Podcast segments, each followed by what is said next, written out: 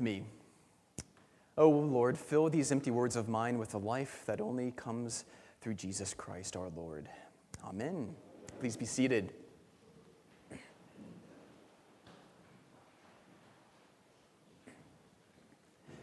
I was listening the other day to an NPR uh, article on the radio about counterfeit or copycat items in our clothing and fashion. This part of the story particularly focused in on the iconic brand of the, the Converse All Star shoes. Do you know what I'm talking about? Those shoes that were made popular way back when in the 70s. They were often used for, for basketball.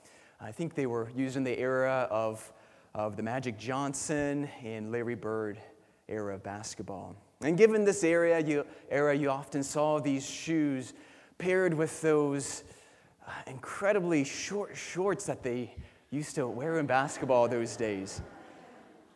Well, these Converse All Stars uh, have, have fallen out of style in recent decades, but they are making a comeback. The shoes, that is, not, not the shorts, thank God.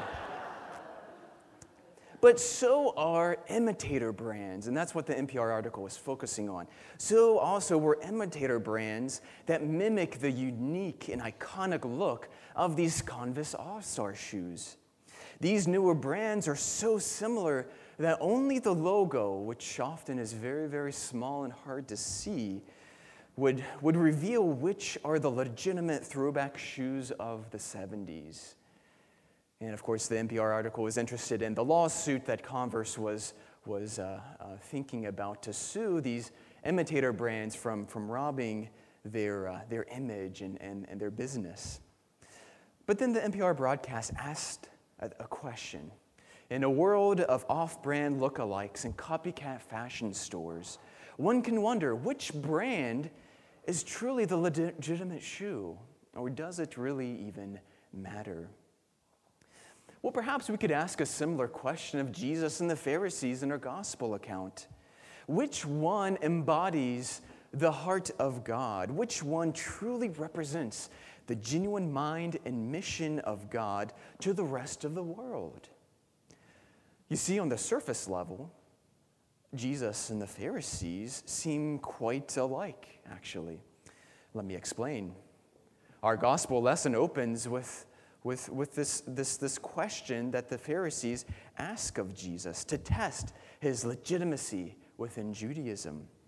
You see, all the way back in chapter 5 of this same gospel, the Pharisees wondered if Jesus had come to abolish the law and the prophets, which Jesus at that time then denied. But here again, the Pharisees pressed the issue. If Jesus was truly a radical, if he didn't represent true Judaism, then his answer to this question ought to reveal it. You see, their question cuts to the heart of Judaism, the heart of what defined the Jews as God's chosen people.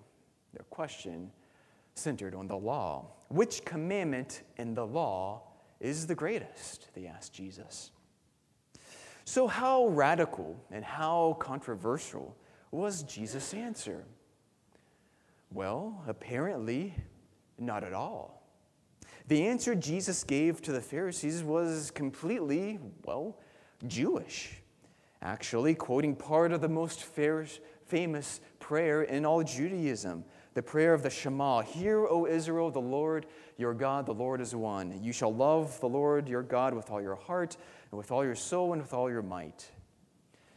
Here in Matthew, the first part of the Shema wasn't uh, contained, only, only the second half of the prayer, but the first part would have been implied as it is explicitly in Mark's account. This prayer would have been recited twice daily by every pious Jew and also painted on the doorposts of every Jewish home as prescribed by Deuteronomy chapter 6. This prayer, the summary of the law, was so fundamental to the Jews. And the coupling of it with the command to love one's neighbor as oneself was not unknown either. So, yet again, what Jesus answered was nothing out of the ordinary for typical Jewish teaching in his day. So, what's the difference? What's the difference between Jesus and the Pharisees if they both summarize the law in the same way? Which one legitimately embodies the will of God for the world? Which one is the imitator brand, so to speak? The Pharisees and Jesus simply look very similar. Why did Jesus come at all? Why did the second person of the Trinity, God the Son, become incarnate? Just to answer the question in exactly the same way as his contemporary Jews. Well, what we have to remember, friends, is that the law is still the law from God. And so Jesus doesn't change what the Father has set up for his people. This is why he summarizes the law in the same old, same old manner as the Pharisees would have had done. So, where's the difference? Well, what we have to understand here is that Jesus doesn't so much bring a new radical law. The difference actually is in how he radically embodies the same Jewish law, unlike any Jew has done ever before. Now let's take a look at what that actually means. Quite clearly, there are two elements in Jesus' answer to the Pharisees our relationship with God, love the Lord your God with all your heart, soul, mind. And the second element is with our neighbor. You shall love your neighbor as yourself. How is it that Jesus radically obeys these. How does Jesus radically obey the first command to love the Father? Well, he does this quite simply by knowing the Father's will and by being perfectly obedient to the Father. We find sayings all throughout the Gospels, especially the Gospel of John, where Jesus says, Truly, truly, I say to you, the Son can do nothing on his own, but only what he sees the Father doing. For whatever the Father does, the Son does likewise that the Father and I are, are one. And elsewhere, the Father is in me and I in the Father. It's because Jesus in his humanity has given himself completely over to the Father that he radically embodies what it means to love God with his entire being. Even when he was coming to his crucifixion, we find Jesus saying, Now my soul is troubled, and what shall I say? Father, save me from this hour? No, it is for this reason that I have come. Father, glorify your name. And with his last breath on the cross, he says, Father, into your hands I commend my spirit. Jesus knew the will of the Father, and because he loved the Father with his entire being, he did not waver from the Father's will. He loved the Father with all that he had his time, his vocation, even his own life. He gave himself completely over to the Father and completely over to God's mission to save the world. Now, what about the second, second element of the law? What? How, how does Jesus radically embody loving your neighbor as yourself? And this is perhaps what the Pharisees would have found surprising. This is what they would have found as most radical. So you see, we know that the Pharisees strictly enforced the law. And remember, that's really what we're talking about here, isn't it? That's, that was the question that they asked Jesus about in the gospel in the first place. But the Pharisees used the law in a very particular way, you see. They used the law to set out a very limited definition of who their neighbor is. Those who, like them, obey the law in the same particular way. Those who would have been their neighbors, who they treated with this kind of love. It would have been an insulated, inward focused type of love, as you can imagine. Love those who are like you, more or less. That's quite comfortable, easy, and safe to do, isn't it? Certainly, no one would get crucified for doing that, would they? But remember Jesus' teaching on neighbors, especially captured in the story of the Good Samaritan. The Jew in the ditch who fell prey to the robbers, you might remember, discovered that it was the Samaritan and not the two previous Jews who passed him by who acted as his neighbor. The surprise of that story is that neighbors exist beyond the boundaries of the chosen people. That, in fact, the, to love the covenant God of the Jews and to believe that this God has created all means that every person that he has created indeed is their neighbor also, Jew and non Jew alike. That to embody the heart of this God, to embody the heart of his law that he gave for his people, as Jesus summarizes here, is to give oneself totally over to God. And in doing so, a person gives oneself totally over to one's neighbor. Therefore, love the Lord your God with all that you are, and your neighbor with all that you have. This is to embody the mind of God. But you see, it's not so easy as that, is it? This is where things get a bit tricky, you see. The Pharisees thought they knew the mind of God. They thought they were loving God with their entire being. But when we come to analyze them with the second part of that law, loving their neighbor as themselves, we see that they weren't doing it after all, were they? They were very sincere and very intentional in their faith, but they were deceived in their practice, weren't they? What about us? Among all of the takes on Christianity and Jesus, how can we truly know if we are embodying the mind of God through these great commandments? Well, if we are giving ourselves completely over to God, well, then it's reasonable to think that we will begin to have His character too, wouldn't we? We look to God for who and what we should love not ourselves. We look to God for what we should desire. We look to God as our Creator for what should break our hearts. We look to God and not ourselves to define for us who it is who is our neighbors. And how is it, friends, that God loves? How is it? Who is it that God defines as our neighbor? Well, we can make this a little more personal, actually, can't we? You and I, Let's talk about us. You and I would have been counted as the furthest thing from being God's neighbors by worldly standards. Now, what do I mean by that? Well, if we were to read in St. Paul's letter to Romans chapter 5, we would read that uh, Paul calls us enemies of God, kind of far from being neighbors enemies. Enemies because every act of sin, every act of disobedience is actually an act of rebellion against God. Going all the way back to the Genesis story about the story of the, the Garden of Eden.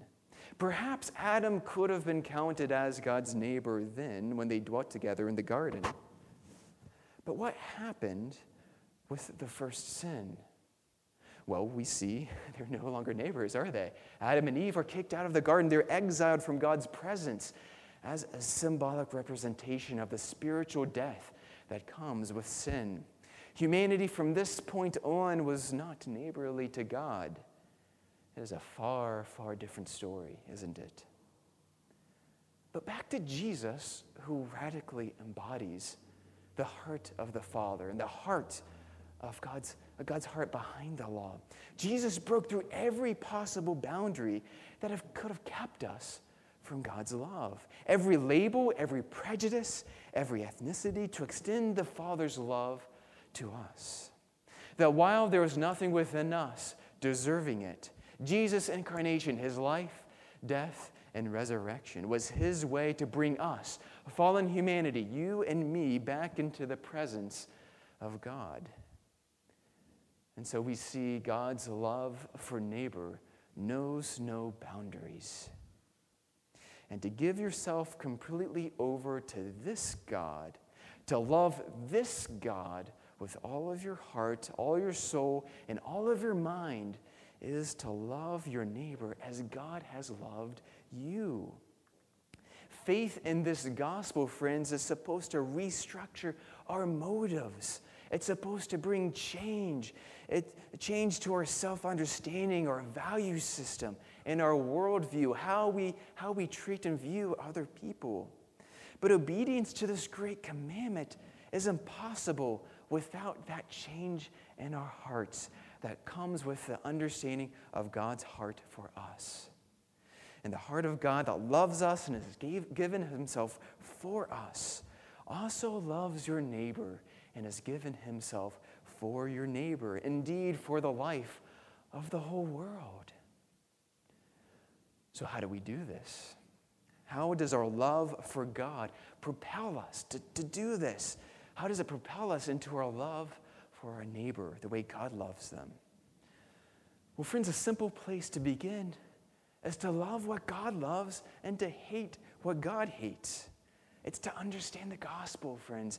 Jesus hates suffering. He hates injustice, sickness, and death, so much so that he came and experienced it all and to, to defeat it, and someday to wipe the world clean of it. Knowing that this is the heart of our God, well, then we can't simply love God and at the same time be indifferent and passive about the hunger, sickness, and injustice in the world around us. And it's these people who are caught in this, the trap of suffering, caught in the injustice and sickness and death around us that Jesus loves. And so we are called to love them too, beyond any man made boundary that we might use to separate us from them. God loves them with this neighborly love, and we must too. Friends, there are many knockoff brands of Jesus out there today that does not require you to love your neighbor. There are many counterfeit Christianities that allow its followers to simply become insulated from the real needs of the world, a world that needs to hear the gospel of Jesus Christ. But only the Jesus of the scriptures and the faith that his church reveals is genuine. And we clearly see what Jesus commands us in our gospel passage today. Do you want to know if you are giving yourself completely over to God? Do you want to know if you are following Jesus? Well, friends, look at how you treat your neighbor. The proof of the pudding is in the eating. Christianity isn't something that we believe so that we might be served. Certainly, we, we get everything from it joy, the joy of salvation. But we believe, friends, to serve God. And God is on a mission to save the world. And it's through loving our neighbor across any man made boundary that we participate in God's mission by being salt and light to the world, by proclaiming the gospel of Jesus Christ to them. God has given himself completely over to you and Jesus Christ. Now give yourself completely over to him and your neighbor whom he loves also. Amen.